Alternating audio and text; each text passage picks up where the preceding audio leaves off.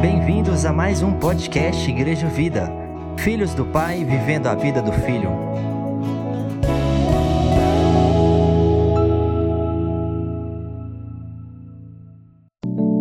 Graça e a paz, amém, queridos. Glória a Deus por estarmos aqui, amém. Quero te chamar para ver a palavra de Deus, Evangelho segundo Lucas, capítulo 15, Lucas 15, a partir do verso 11.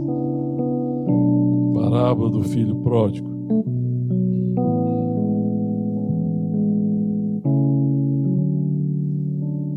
Amém? Podemos ler? Todos acharam?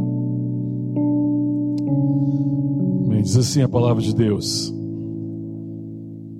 Continuou: Certo homem tinha dois filhos. O mais moço deles disse ao pai: Pai, dá-me a parte dos bens que me cabe. E ele lhes repartiu os haveres. Passado não muitos dias, o filho mais moço, juntando tudo que era seu, partiu para uma terra distante e lá dissipou todos os seus bens, vivendo dissolutamente. Depois de ter consumido tudo, sobreveio àquele país uma grande fome, e ele começou a passar necessidade. Então ele foi e se agregou a um dos cidadãos daquela terra, e este o mandou a seus campos a guardar porcos. Ali desejava ele fartar-se das alfarrobas que os porcos comiam, mas ninguém lhe dava nada.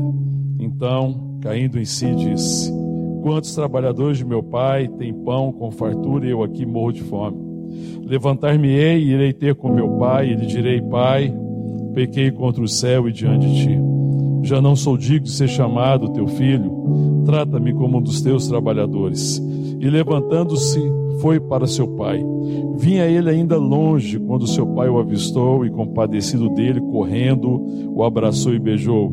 E o filho disse: Pai, pequei contra os céus e diante de ti, já não sou digno de ser chamado teu filho.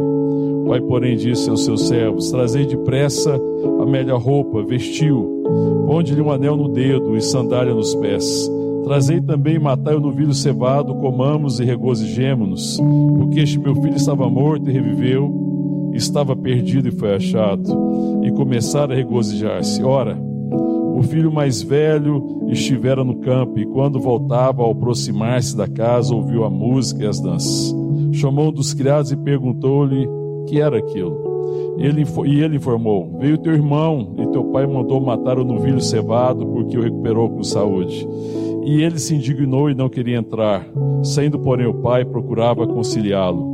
Mas ele respondeu seu pai: Há tantos anos que te sirvo, sem jamais transgredir uma ordem tua, e nunca me deste um cabrito sequer para alegrar-me com os meus amigos. Vindo, porém, este teu filho, que desperdiçou teus bens com meretrizes, tu mandaste matar para ele o novilho cevado. Então lhe respondeu o pai: Meu filho, tu sempre estás comigo, tudo que é meu é teu. Entretanto, era preciso que nos regozijássemos e nos alegrássemos, porque esse teu irmão estava morto e reviveu, estava perdido e foi achado. Vamos orar. Te adoramos, Senhor, te louvamos, te agradecemos pelo privilégio de estarmos aqui reunidos como família de Deus, povo de Deus. Te agradecemos a Deus por toda a bênção já recebida, ó Deus, pela graça de estarmos aqui Ó Deus, e pedimos agora a tua palavra. Ministra ao nosso coração, Pai. Queremos ouvir a tua voz, ser ministrado pela tua palavra. Vem falar conosco, Pai. É a nossa oração em um nome de Jesus. Amém. Essa parábola Jesus profere ela quando estão questionando quem ele é e, na verdade, esse povo não está entendendo a missão de Jesus. E Jesus fala essa parábola do filho pródigo. Na verdade, é a parábola do filho que se perdeu, né?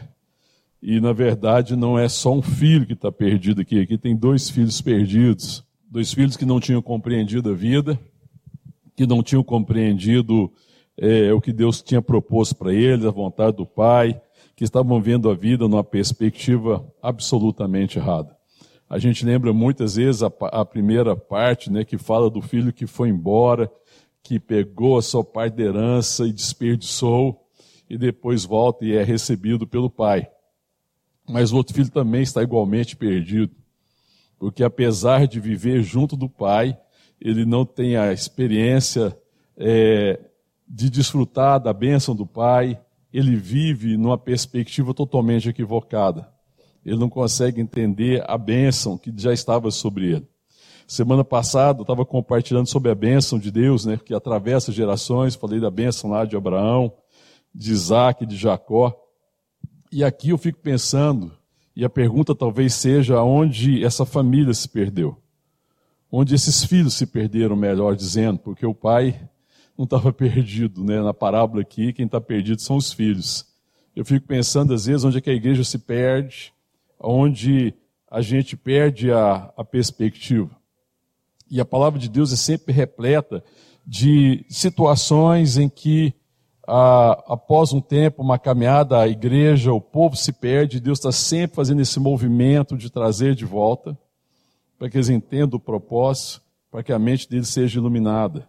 O apóstolo Paulo escreve à igreja de Gálatas, porque os Gálatas também estavam perdendo a perspectiva, estavam se perdendo. E ele escreve, escreve à igreja, querendo saber, assim, onde é que foi que vocês se perderam? O que, que vos fascinou? O que está fazendo vocês que uma vez começaram na fé, começaram no espírito, estão terminando na carne? Então ele lida com a igreja por causa da dificuldade da igreja que estava se desviando. E aqui Jesus está falando dessa, dessa, desses filhos que se desviaram, que se perderam, que, mas que ele veio resgatar. A boa notícia é que ele veio resgatar, amém, querido? A boa notícia é que ele não deixou a gente perdido, ele não deixou famílias perdidas, ele não deixou povos perdidos, ele veio resgatar. Ele veio nos chamar de volta. E aqui eu fico pensando, quando a gente lê é, lá em Gênesis, até para a gente entender o princípio, volta, vai comigo lá em Gênesis capítulo 1. E Gênesis fala do princípio, né, quando Deus cria todas as coisas. E Deus tendo criado o homem, capítulo 1 de Gênesis, o verso 26, depois de Deus ter formado, né, todas as coisas, agora Deus vai formar o homem. Gênesis 1, 26. Amém? Todo mundo achou aí? Diz assim: também disse Deus: façamos o homem a nossa imagem, conforme a nossa semelhança.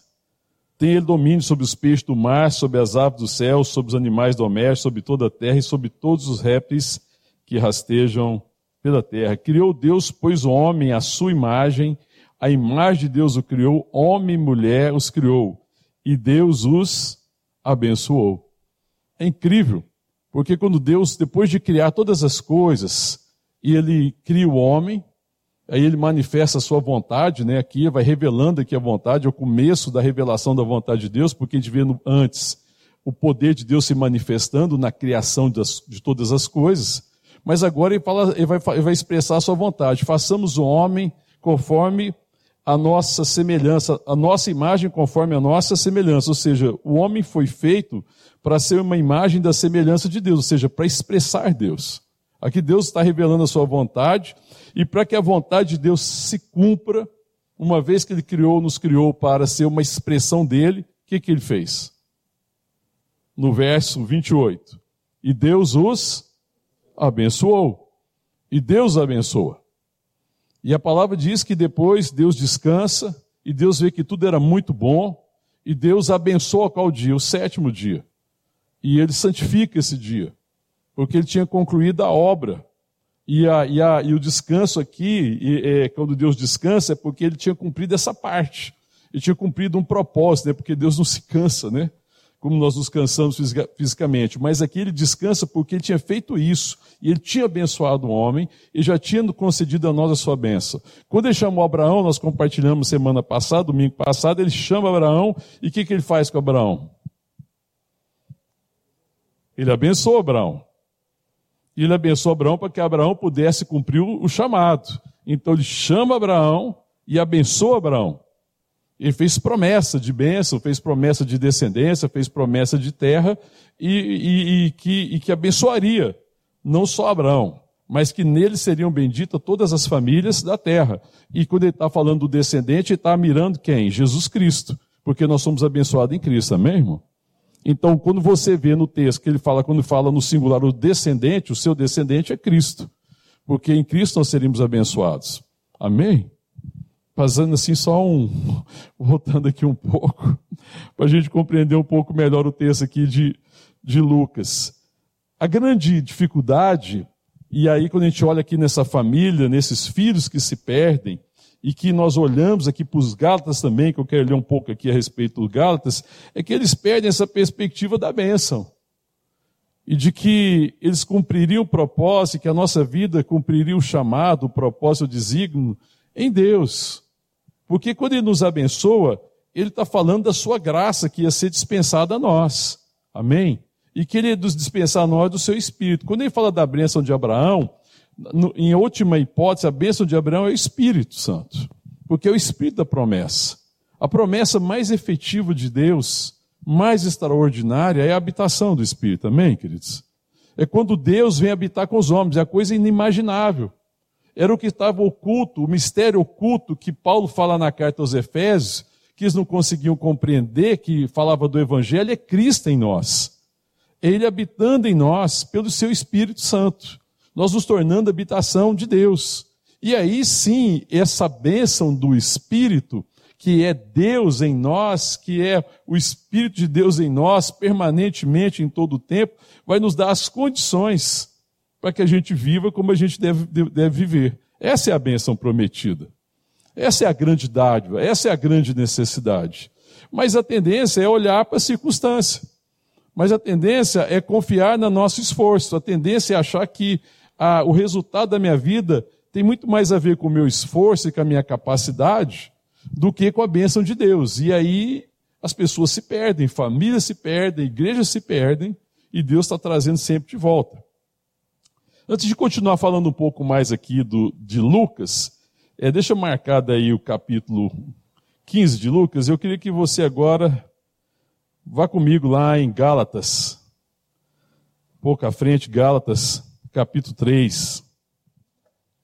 Eu vou ler a partir do 3. O que está acontecendo é que eles foram justificados pela fé, os Gálatas, e dali a pouco tem muita gente lá falando: não, você tem que cumprir a lei. Você tem que fazer isso, você tem que fazer aquilo para ser abençoado. E aí eles começam, uma vez crendo que a salvação era pela fé, tendo recebido o Espírito de Deus pela fé, eles começam a andar pela lei, tendo que cumprir certos rituais, tendo que cumprir é, certas exigências da lei que tinham ficado superadas por Cristo, porque Cristo é o cumprimento da lei. Tudo se cumpre nele. Não, tem, não tinha mais nenhuma necessidade, se tornou obsoleto. É, essa, é, é todas essa, essas questões da lei, a, as exigências, os rituais, perderam o sentido porque isso era uma sombra do que haveria de acontecer, porque isso apontava para Jesus. E uma vez que Jesus veio, que Jesus é o Salvador, Ele é o Redentor, essas coisas perdem o sentido. E eles estavam voltando aos rudimentos da lei. E aí Paulo está lidando com eles.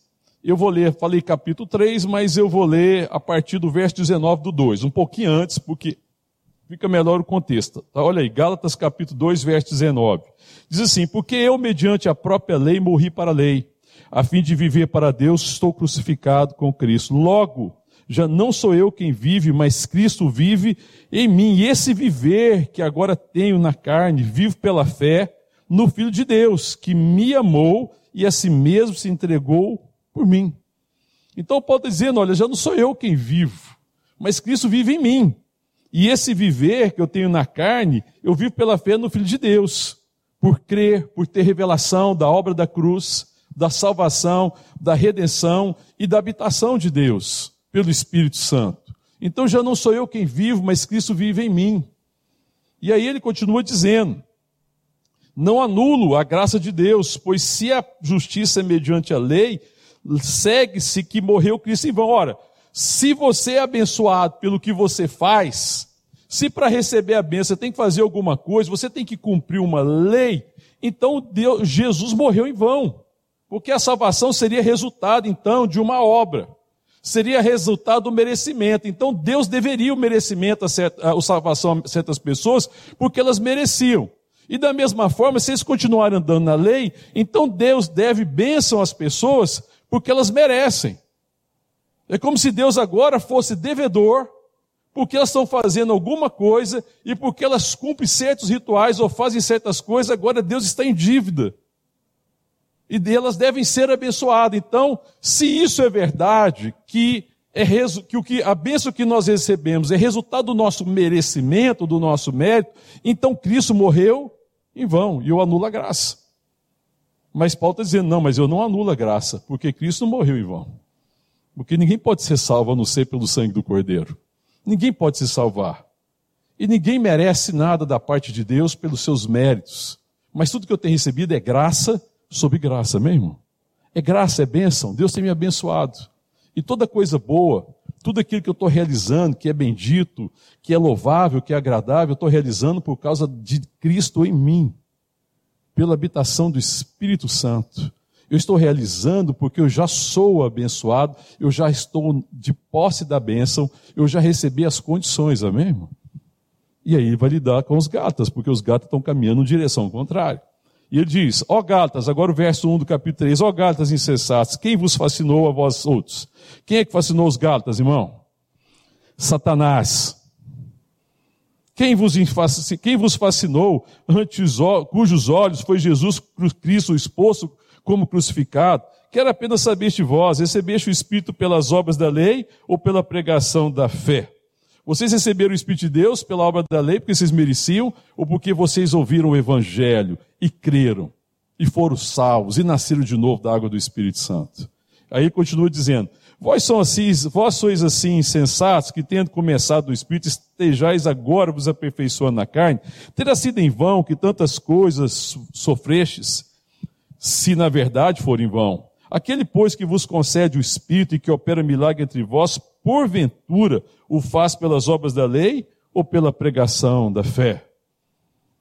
Toda a graça que vocês têm recebido, todo milagre que Deus tem operado em vocês, Deus está fazendo isso, está acontecendo, porque vocês fazem obras e porque vocês merecem ou por causa da fé que vocês têm no Filho de Deus. Por causa de quê? E aí ele chama a experiência de Abraão.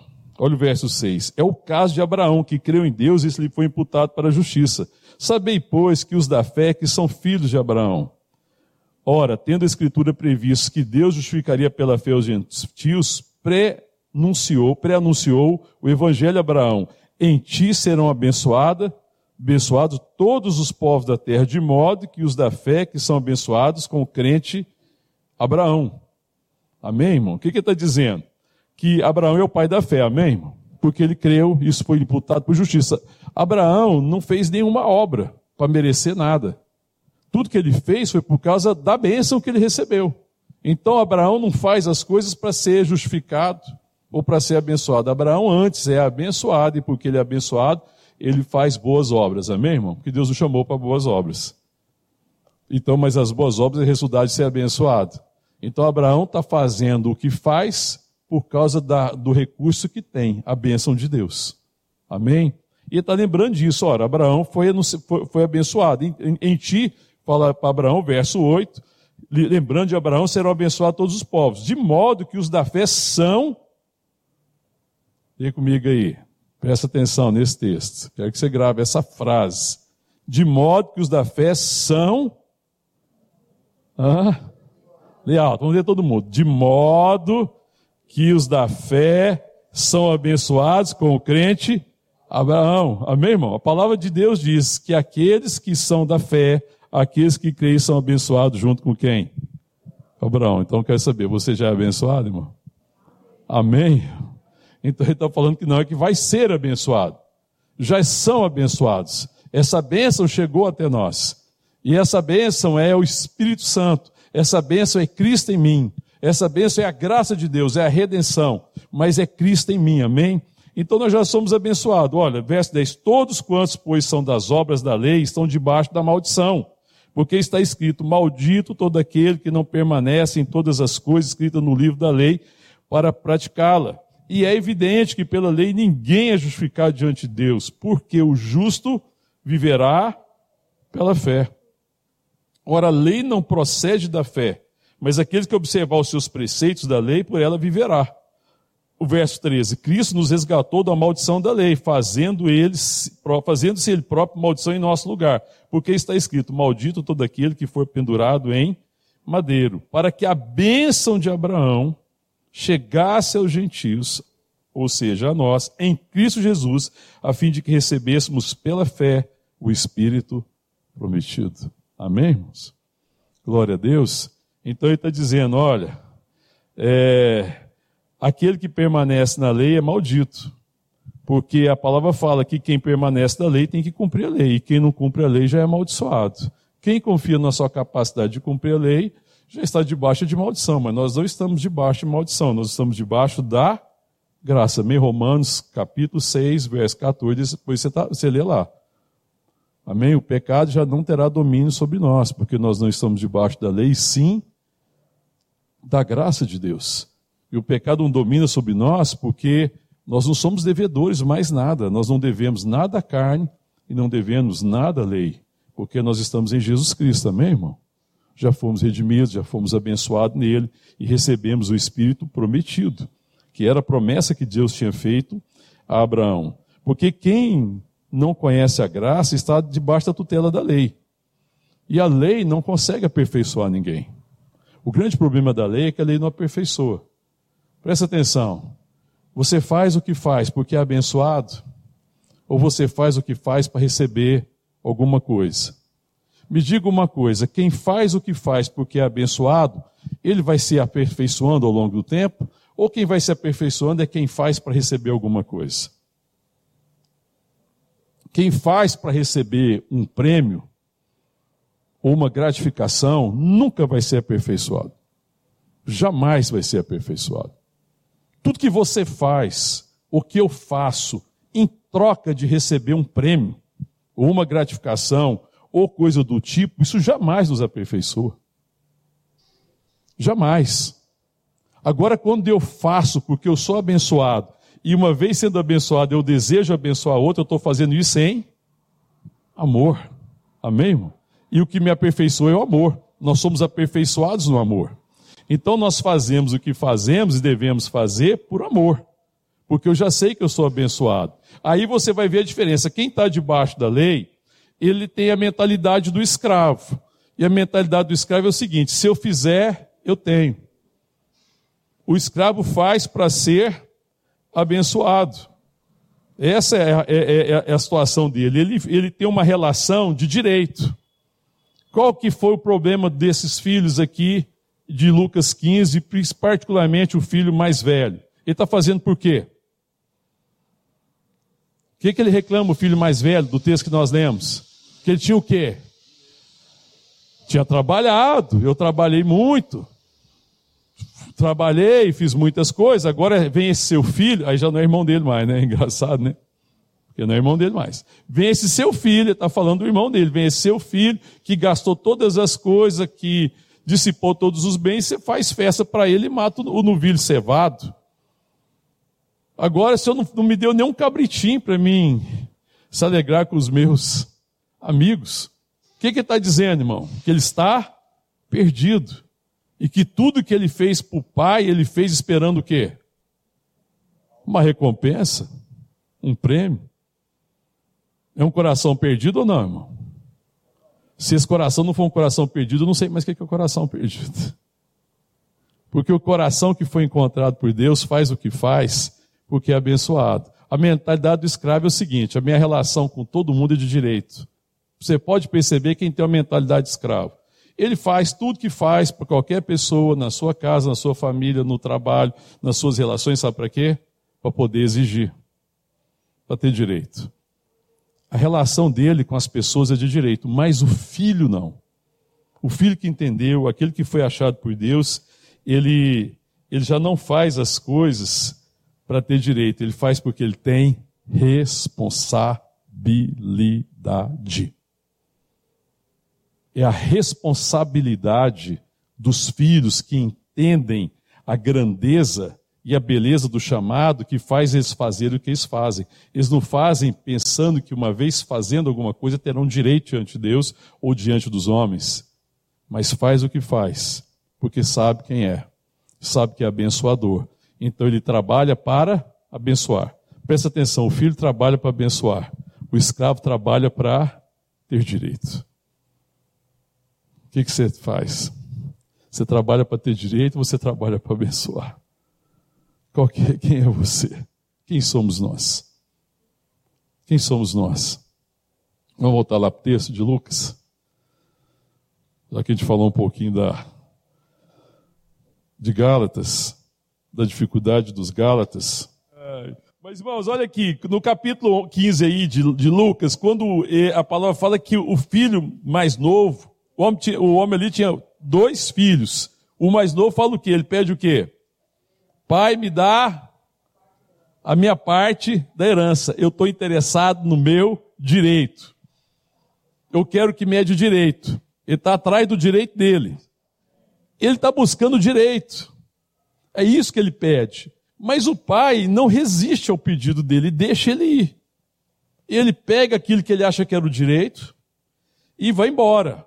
Junta tudo que tem e vai para uma terra distante. Chega lá, ele dissipou tudo, acabou com tudo. Quando acabou com tudo, ele chegou ao ponto de querer comer a comida dos porcos. E aí, quando ele está nessa situação, ele fala assim: gente, o que eu estou fazendo aqui?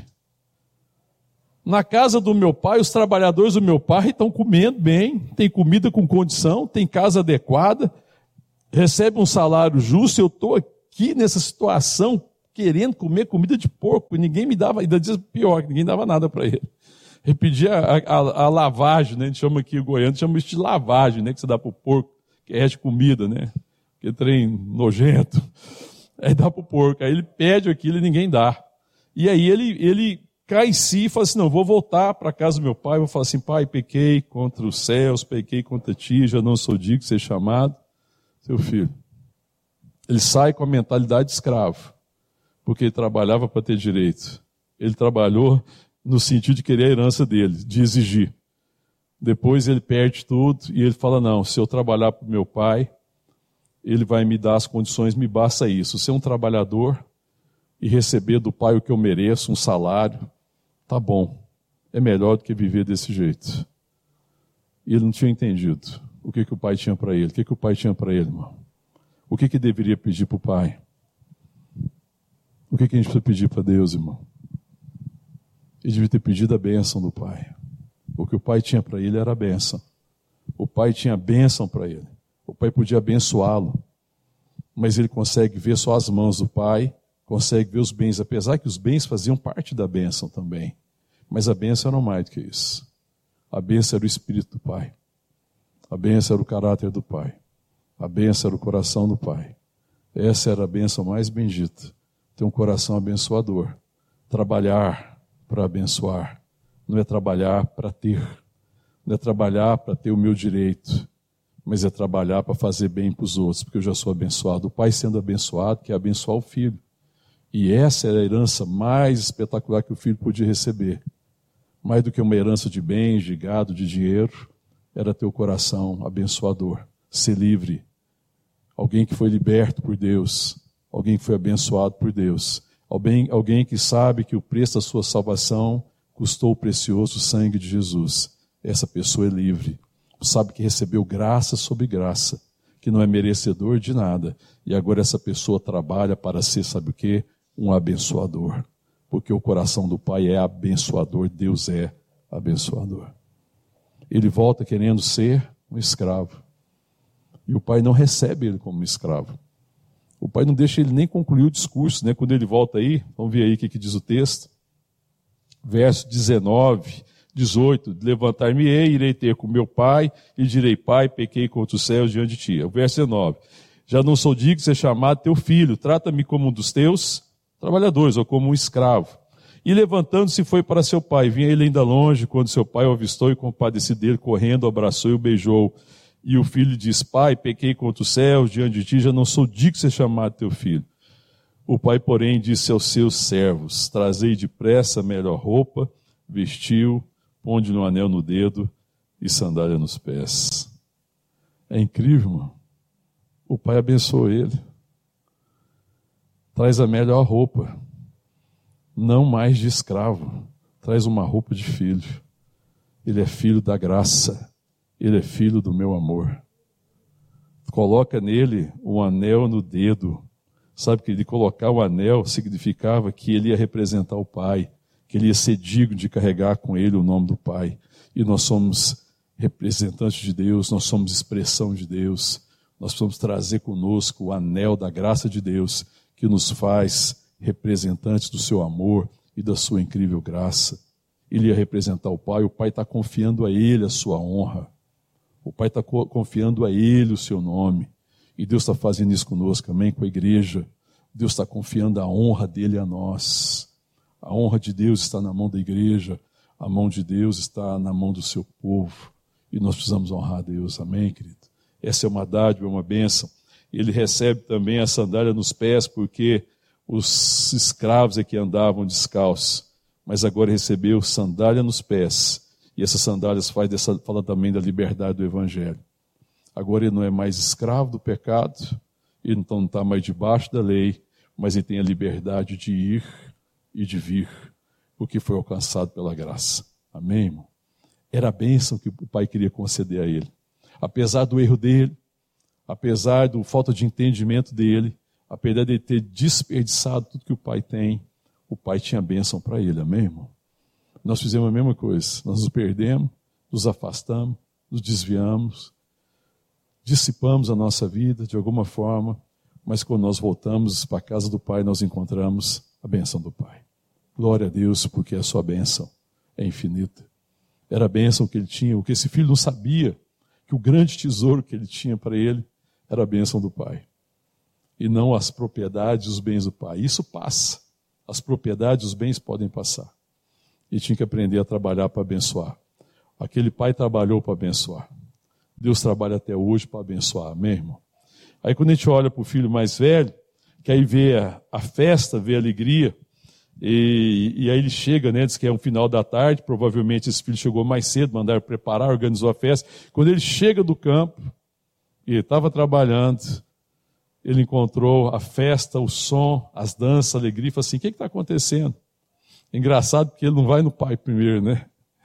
Ele vai num dos empregados, porque ele se identifica com os empregados, ele se identifica no sentido aqui com os escravos. Ele não se identifica como filho. Veja que vai perdendo a identidade. Ele tem muito mais identidade com aquele que faz para merecer um salário, não que seja errado, porque não é errado, mas ele era o filho. E ele está se relacionando como os empregados da casa se relacionavam com o seu senhor. Eu trabalho, recebo o merecido salário. Mas ele é o filho do pai. E ele não consegue entender isso, ele se identifica com os trabalhadores do pai. Tanto que ele vai buscar informação com os trabalhadores. E aí vem um do, dos servos do pai, um dos criados, e ele formou, olha, seu irmão, verso 27, ele informou, teu irmão, que é, é, veio teu irmão e teu pai mandou matar o novilho cevado porque recuperou ele com saúde. E ele, verso 28, se indignou e não queria entrar. E o pai queria, foi consolar, conciliá-lo. Mas respondeu o pai, há tantos anos que te sirvo, sem jamais transgredir uma ordem tua, e nunca me deste um cabrito sequer para alegrar-me com os meus amigos. Mas vindo este teu filho, que gastou tudo, se mandaste matar o novilho cevado. Esse filho estava de posse da benção, irmão. Ele entendia a benção. Qual é a relação que ele tem com o pai? Uma relação de mérito.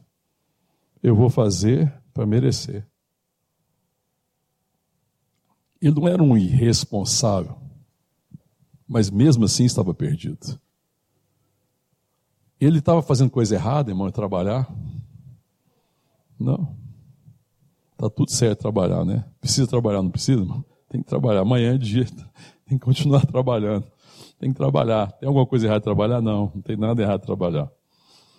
O problema é o motivo pelo qual eu trabalho. Ele estava fazendo uma coisa certa. Quem é que colocou isso no coração dele? Nós falamos, foi a mesma coisa que Paulo falou assim: quem seduziu vocês? Quem vos fascinou, na verdade, Paulo fala, né, para os gatos. Quem vos fascinou? Fascina é falar de um certo feitiço. Quem vem enfeitiçar a mente de vocês, para vocês achar, tendo começado na, na graça, agora vocês estão aperfeiçoando na lei achando que vocês podem merecer alguma coisa. Quem que veio ensinar isso para vocês? O que, que Paulo está dizendo para os gatas? Quem veio dizer para vocês isso? Quem vem falar para vocês que aquilo que vocês fazem de certo é, resulta em crédito com Deus? Quem vem ensinar para vocês que o certo dá a vocês direito de alguma coisa? Quem vem falar isso para vocês? Que se vocês fazendo certo, Deus vai ficar em dívida com vocês. Foi isso que Paulo pergunta. Quem vos fascinou? Porque não era assim, irmão? Se cumprisse a lei, se fizesse aqueles rituais, eles achavam que ia conseguir um direito. Deus ia ficar devendo para eles. Mas eles deviam fazer de que forma? Por uma relação de responsabilidade e gratidão. Sem ter sido abençoado, eles deveriam continuar abençoando. Então aquele filho, por que, que ele está? Qual que é o problema dele? Apesar de estar tá fazendo certo, o coração tinha um motivo errado. Ele fazia o certo para quê? Para receber o quê, irmão? Recompensa, direito. Algum coração pode ser aperfeiçoado desse jeito, irmão? A prova é que isso não aperfeiçoa nenhum coração e torna o coração pior. Porque ele se tornou achando cheio de direito, ele despreza o irmão, irmão. Toda vez que a gente se acha cheio de direito, a gente despreza o irmão, despreza a casa, despreza pessoas próximas, porque eu faço assim, eu mereço, eu sou melhor, eu sou mais. É tomado de arrogância. Ele está tomado de arrogância e de orgulho e de soberba, porque ele fala: Olha, eu trabalhei sem jamais transgredir uma ordem tua. E sabe o que ele estava dizendo para o pai? O senhor é injusto. Você nunca me remunerou à altura.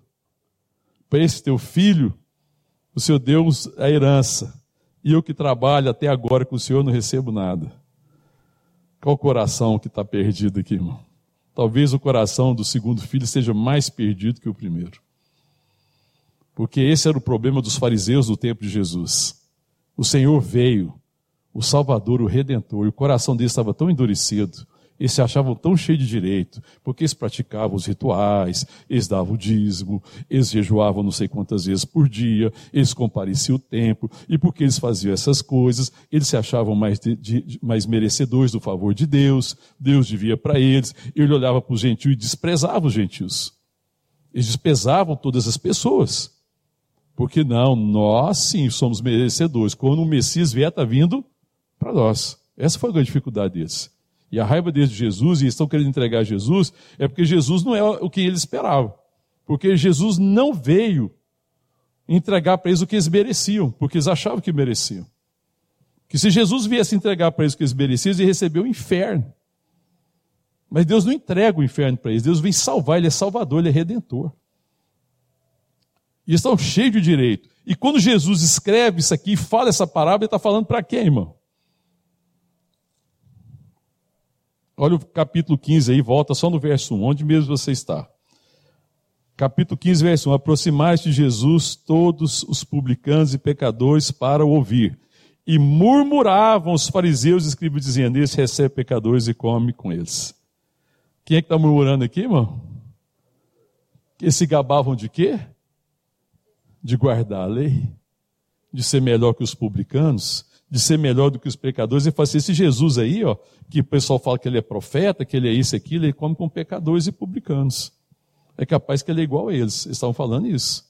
E aí Jesus coloca essa parábola, três parábolas. Mas quando ele está falando do filho mais velho aqui, quem que é o filho mais velho?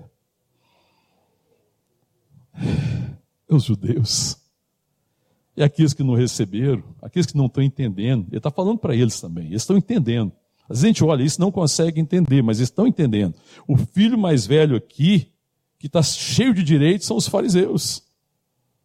Que estão julgando os pecadores e os publicanos porque eles se acham melhores. Não é aprovar o erro do outro. A gente nunca deve aprovar o erro e o pecado do outro, mas achar que eu sou melhor é o problema achar de que eu sou mais merecedor, que Deus tem, me deve mais porque eu faço mais, eu tenho mais direito, eu tenho um comportamento moral melhor, então eu tenho mais acesso à bênção à graça de Deus, eu devo ser mais abençoado. Esse é o problema. Quando eu deixo de perceber que tudo é graça e que Deus me abençoou já com toda sorte de bênçãos espirituais nas regiões celestiais em Cristo Jesus. Eu já sou abençoado junto com Abraão. Eu já estou na bênção. Então eu não estou atrás mais de bênção. Aquele que é abençoado é alguém que não corre atrás da bênção, mas é alguém que trabalha para ser abençoador, porque eu sou abençoado para abençoar. Eu não sou abençoado porque eu tenho direito. Eu não sou abençoado porque eu sou merecedor. Eu sou abençoado porque Deus é extremamente gracioso, me chamou à sua presença, me fez filho, me tornou habitação do seu Espírito Santo, para que eu voltasse ao seu propósito de ser uma expressão sua na terra de ser Cristo para o outro, de abençoar o outro, para que eu trabalhasse não para receber, mas que eu trabalhasse para abençoar, que eu assumisse a responsabilidade e entendesse que a bênção de Deus não é um direito que eu tenho, mas a responsabilidade que eu tenho. A bênção não é um direito. Eu falo que quem corre atrás de bênção está perdido, está desviado. E, e tem um falso evangelho que está desviando as pessoas. O evangelho dessa falsa prosperidade que faz as pessoas, eu estou atrás da minha bênção. Quem está atrás da bênção está desviado, está igual esse filho aqui, está achando que tem direito, está tentando fazer alguma coisa para ter direito, perdeu toda a perspectiva do Evangelho. Se perdeu, precisa ser voltar, precisa ser resgatado porque não entendeu que já é abençoado. E sendo abençoado, agora eu não trabalho para ser abençoado, eu trabalho para abençoar. O motivo do meu trabalho, o motivo do meu esforço é ser uma bênção na vida daqueles com o qual Deus me deu a graça de conviver. Amém, irmão? Então eu tenho que trabalhar para abençoar. Esse filho mais velho trabalha para ser remunerado. Está perdido. São os fariseus. Eles estão debaixo da lei. E a lei não aperfeiçoa ninguém. Mas aqueles que estão debaixo da graça são aperfeiçoados no amor. Porque quando eu faço o que faço por amor, porque eu sou abençoado, em mim vai sendo aperfeiçoado a imagem e a semelhança de Cristo. Amém, irmão? Eu sou aperfeiçoado na graça de Deus e no amor quando o motivo do meu coração é abençoar. Tudo que eu faço, então parte da relação bendita que eu tenho com Deus, filho de Deus, abençoado já por Deus, Deus já me abençoou. E agora essa bênção não é para mim um direito, mas é antes uma responsabilidade. Eu não estou atrás do meu direito mais. Eu já fui abençoado, eu já sei quem eu sou, estou resgatado, sou livre, não estou debaixo da lei, eu sou livre para abençoar, eu sou livre para fazer o bem para o outro, eu sou livre para amar, eu tenho meus pés calçados com as sandálias do Evangelho, eu estou vestido com as vestes da salvação, e no meu dedo eu trago aliança de Deus comigo, que me fez um filho. Pelo sangue de Jesus eu sou filho de Deus. Amém, irmão? E como filho de Deus, eu quero ter a responsabilidade dos filhos. Como filho de Deus, eu quero ser como o filho mais velho. Eu quero ser o filho maduro. Eu não quero ser menino. Quem cogita de direito são os meninos. Quem fala de responsabilidade são as pessoas adultas. Eu pergunto no meio da igreja, no povo de Deus, e falo: Deus, qual a responsabilidade que o Senhor quer confiar a mim em favor da igreja, que é o corpo de Cristo?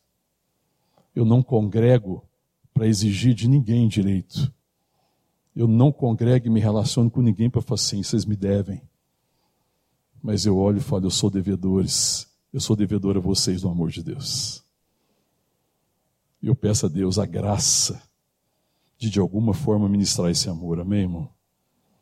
A palavra de Deus diz, Paulo diz, o justo viverá pela fé. Você sabe o que é viver pela fé, irmão? É trabalhar para abençoar. Viver pela fé é trabalhar para abençoar. Viver pela fé é a certeza, não, Deus já me deu todas as condições. Agora eu posso abençoar os meus irmãos. Eu posso me dedicar a conhecer então a bênção que eu já recebi. Isso sim eu devo fazer. Procure conhecer a bênção que Deus já, já derramou sobre a sua vida, para que você seja o maior abençoador possível. Amém, irmãos? Para que a gente tenha o coração do Pai, que é abençoador. E Deus tinha bênção também para Israel. Apesar de toda dificuldade, Deus continua alcançando apesar da postura errada, apesar do mérito, apesar de eles achar que tinha direito, apesar é, do espírito da mente de escravidão, E apesar de ter caído nesse, nesse engano do, diabo, pensando que aquilo que eles fazem de certo dá um direito a eles, Deus, tem, Deus é gracioso e Deus está buscando e Deus deseja resgatar. E Deus nos chamou para isso, amém, irmão? Ele nos abençoou para que nós fôssemos, então, abençoadores. Aí eu posso colocar isso de alguma forma prática. Né? E você quer ver uma das coisas mais difíceis para nós? É, quando eu penso na relação que a gente tem com o trabalho secular, e não é errado trabalhar secularmente, é correto, a gente está trabalhando para quê, irmão? Nós estamos trabalhando para ser um abençoador ou nós estamos trabalhando para juntar? Por que, que eu estou trabalhando? Veja que às vezes a gente trabalha nem sem saber por quê. Eu entendo, eu vejo o meu local de trabalho como lugar de abençoar. Não é só abençoar com aquilo que eu vou receber de remuneração por um trabalho bem feito, honesto e profissional, que eu acho que o trabalho do crente deve ser o mais bem feito, o mais honesto o mais profissional possível. A gente deve dar exemplo nisso, amém, irmão? Exemplo de idoneidade, responsabilidade, compromisso. Acima de tudo, a gente precisa ser esse exemplo, porque senão a gente vai falar uma coisa e vai viver outra, não tem sentido. Mas eu preciso ser honesto, responsável, idôneo não é para que eu receba algum direito, mas para que eu abençoe as pessoas, para abençoar quem eu vivo, para ser um exemplo, para abençoar as pessoas nas suas necessidades. Para falar, Deus, o Senhor tem me abençoado, já ricamente, eu já estou sendo extremamente abençoado pelo Senhor então eu quero abençoar. Então, eu, tem pessoas que perguntam assim, é, já falou comigo, às vezes pede para me orar como pastor, e muito pastor ouve isso, é, ainda não sei o que, que eu vou fazer, eu não sei a profissão, eu não sei que profissão que eu sigo e tal, e é compreensível a dúvida, né, o pessoal está chegando cada dia mais cedo, né, nas portas da faculdade, da universidade, e é difícil às vezes você definir. Mas sabe, querido, eu, normalmente eu respondo o seguinte, é, não importa tanto a sua profissão, mas importa com que coração você vai exercer. Importa se você vai fazer o que vai fazer para ser abençoador ou não. Então a pergunta certa é: o que, que eu faço ou o que, que eu não faço? A pergunta é a seguinte: Deus, como é que eu posso abençoar as pessoas? Que profissão está diante de mim que pode ser um meio de abençoar? Porque qualquer profissão, irmão, é boa, desde que seja abençoadora. Existe profissão melhor do que as outras, irmãos? Existe? Não existe. Existe no mundo do mundo que o povo valoriza certas profissões, tem as profissões da moda, que tem status, que tem isso, que tem aquilo, que a pessoa até pode ganhar dinheiro. Mas tudo isso depois vai se demonstrar um vazio danado. Vai ser um vazio terrível. Porque a profissão boa, irmão, não é a profissão que o mundo valoriza, nem a profissão que eu vou ganhar muito dinheiro, ou que vai me dar uma condição financeira extraordinária. Não, a boa profissão é que me dá a oportunidade de ser um abençoador. A boa profissão é a que abençoa. Tem pessoas que têm profissões extremamente simples e elas são extremamente abençoadoras. Sabe por quê? Porque elas sabem que são abençoadas por Deus. Elas sabem quem são. Elas não estão fazendo para receber nada, mas tudo que fazem, fazem pela responsabilidade de receber de Deus. Então, pense isso, ore isso para Deus. Eu estou diante de uma profissão e eu desejo fazer e seguir aquela que abençoa mais. Amém? E Deus vai ministrar o seu coração em nome de Jesus. Você vai ser feliz. Amém? Te garanto, em nome de Jesus. Você pode escrever no final da vida, você pode falar, aquele conselho valeu para mim. Amém, irmão? Eu tenho certeza que o que vai te realizar não é os seus diplomas, o que vai te realizar não são os seus mestrados, doutorados, os seus títulos. Tudo isso é importante, tem valor, mas não te realiza. O que vai realizar é você olhar para trás e ver que a sua vida deixou um rastro de bênção. Que a sua profissão foi uma bênção. E que por causa da sua profissão, muitos foram abençoados. Na relação que teve contigo profissional, ou por causa de tudo aquilo que Deus te abençoou com isso, e que deu oportunidade de você abençoar outros, seja financeiramente, seja da forma que for. Mas pergunte para Deus, Deus, em que o Senhor deseja que eu abençoe? Já que eu já sou abençoado com toda sorte de bênção. Então, quando eu sou abençoado com toda sorte de bênção, eu vou trabalhar para ser um abençoador. A igreja se perdeu, irmão, o dia que ela começou a trabalhar para ser abençoada. Esses filhos se perderam. O filho mais velho se perdeu quando ele trabalhou para ser abençoado. O filho mais novo se perdeu quando ele exigiu coisas do Pai, achando que ia ser abençoado, quando ele não compreendeu a benção. Todas as vezes que nós perdemos a perspectiva da benção, nós nos perdemos. Nós perdemos a perspectiva, às vezes, da benção. Sabe uma coisa que a igreja tem perdido, irmão? A benção da comunhão, irmão. A riqueza. A riqueza da comunhão.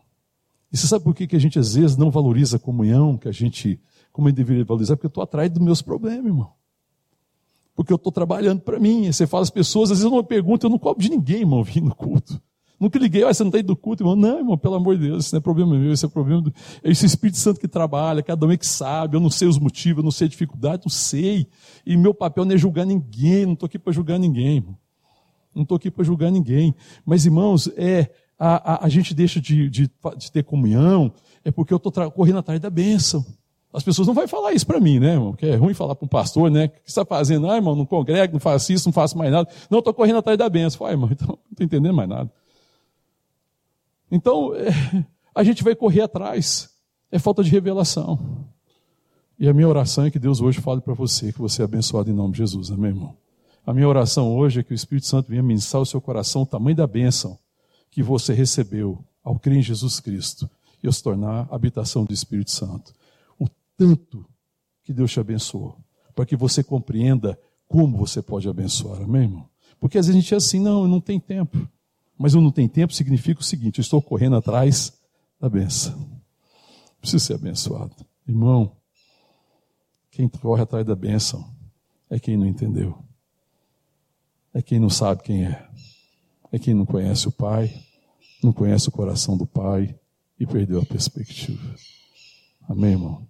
Não corra atrás da bênção. Aliás, irmão, não existe nessa palavra bênção para mim existe bênção para nós. Tudo aquilo que você acha que é bênção para você é engano. Você se enganou, o diabo mentiu para você, é uma mentira, é uma fascinação, é engano. Não existe isso que você chama de bênção para você. Existe uma bênção para nós, irmão. Se é bênção, ela é para nós. Se é bênção, ela transborda além de mim. Se é bênção, abençoa de fato a família. Se é bênção, é bênção para toda casa, é bênção para toda igreja, é bênção para todo o corpo. Todos são abençoados, porque a bênção de Deus é assim, porque Deus não faz distinção de pessoas, Ele abençoa os seus. E toda bênção que eu recebo não é minha, é nossa. Amém, irmão? Você não recebeu nada para ser seu, você recebeu para repartir, porque a essência de ser filho de Deus é amar, e é impossível amar sem repartir. Amém? Deus se deu. E está nos chamando a ser um povo que, que se dá. Um povo que entende a bênção, um povo que assume a responsabilidade da bênção. Um povo que crê na promessa de Deus como certeza de que eu vou cumprir o propósito. Já sou abençoado, Deus já prometeu a sua bênção, então eu já tenho certeza. Sabe uma coisa que faz diferença é que quem é abençoado, ele planeja a sua vida com o recurso que tem. Você planeja a sua vida pensando na bênção de Deus, no recurso que Deus te deu. Você está planejando a sua vida confiado na sua capacidade. Quer dizer, a gente confia assim, né? Na nossa capacidade. Aí as coisas se tornam difíceis. Esses dias nós estávamos conversando com essa crise, né? A conversa veio a preocupação. Será que nós vamos ter serviço para o mês de setembro? Que nós estamos em dúvida se nós vamos ter. Eu falei, bom, serviço, serviço, eu não sei se nós vamos ter mas o propósito de existir não vai mudar nunca. Nós estamos aqui para abençoar, e eu espero que essa empresa exista para abençoar. E se ela continuar no propósito de ser bênção, eu vou continuar vindo, enfrentando todas as lutas, todas as dificuldades, porque eu tenho certeza que eu não estou aqui por causa de mim, eu não estou aqui correndo atrás de bênção.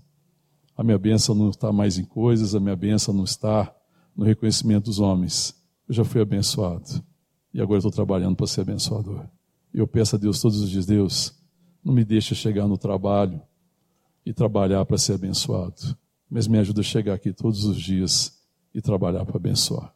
Não me deixe viver com as pessoas, cobrando delas bênção e colocando as pessoas em dívida comigo, mas me ajuda nas minhas relações a ser um abençoador.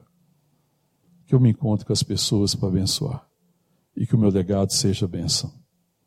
Amém, irmão? Que Deus nos dê essa graça. Vamos ficar de pé, vamos orar. Que esse seja o nosso legado. Que muitos sejam abençoados por causa das nossas vidas. Assim como Deus prometeu a Abraão, em ti serão benditas todas as famílias da terra. Deus está nos chamando para ser abençoador, amém? E como Ele curou aquele filho mais novo, Ele pode curar o nosso coração, amém, irmão? Ele pode nos curar da mentalidade de escravo, da escravidão da lei, e pode encher o nosso coração com a certeza da bênção e da sua graça. Amém? Para que eu nunca mais faça nada por direito mesmo coisas certas que eu não faça para ter direito, amém, irmão? Mas que eu faça por uma responsabilidade. Assumindo a responsabilidade que eu tenho como filho de Deus, tendo sido abençoado, tendo sido salvo, redimido, sendo a habitação do Espírito Santo, que é o Espírito de vida, que a minha vida dispense vida. Porque a benção, irmão, é tendo recebido a vida dispensar a vida, amém, irmão? A minha vida e a sua vida seria vazia de sentido e significado se a única herança que a gente pudesse deixar fosse herança de bens. Aquele pai aqui da parábola do filho pródigo seria um pai frustrado se a única herança que deixasse para os seus filhos fosse bens, terra, gado, possessões, posses. Ainda que essas coisas não sejam erradas, e ainda que um pai possa deixar para o seu filho herança, e não tenha nada de errado com isso, se for só isso, irmão, qual é o sentido?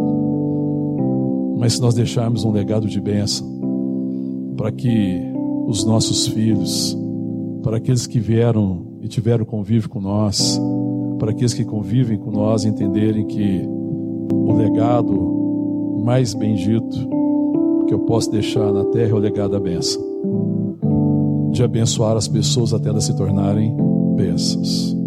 Amém, irmão? Porque é assim que a gente vai abençoando. O Senhor vem abençoando de geração em geração. E a bênção chegou até mim.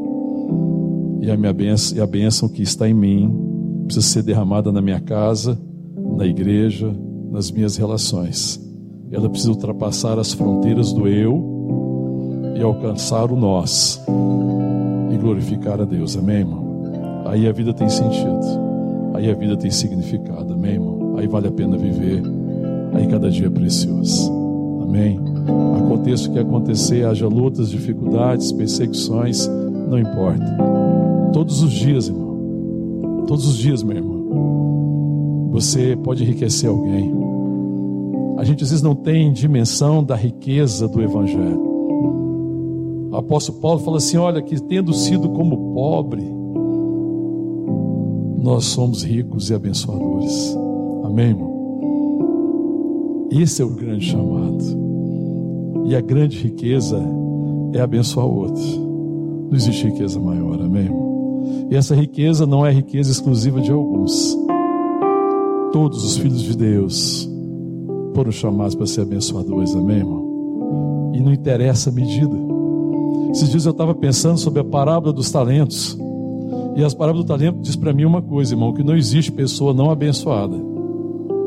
Existe pessoas preguiçosas que receberam talento, dom de Deus e não abençoaram na medida do que receberam. Lá na parábola do talento você vai ver que o Senhor deu tanto de talento para um, para outro e para outro. O que recebeu menos escondeu o talento. Ele tinha sido abençoado, amém, irmão? Mas ele enterra o talento. Então o problema não é não ser abençoado, porque todo mundo foi abençoado. O problema é se nós vamos ser, vamos responder a essa benção. E muitas vezes a gente não responde porque a gente é preguiçoso. Palavra difícil de falar, né, irmão? Vou ter que falar.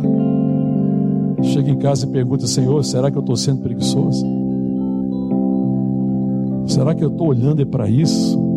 Será que eu não tenho um talento, um dom para repartir? Certamente nós temos. Amém? Certamente nós temos. Fala com Deus, pede para Ele permissar o teu coração. Para que você tenha a revelação do tamanho da sua bênção. da bênção que já te foi concedida.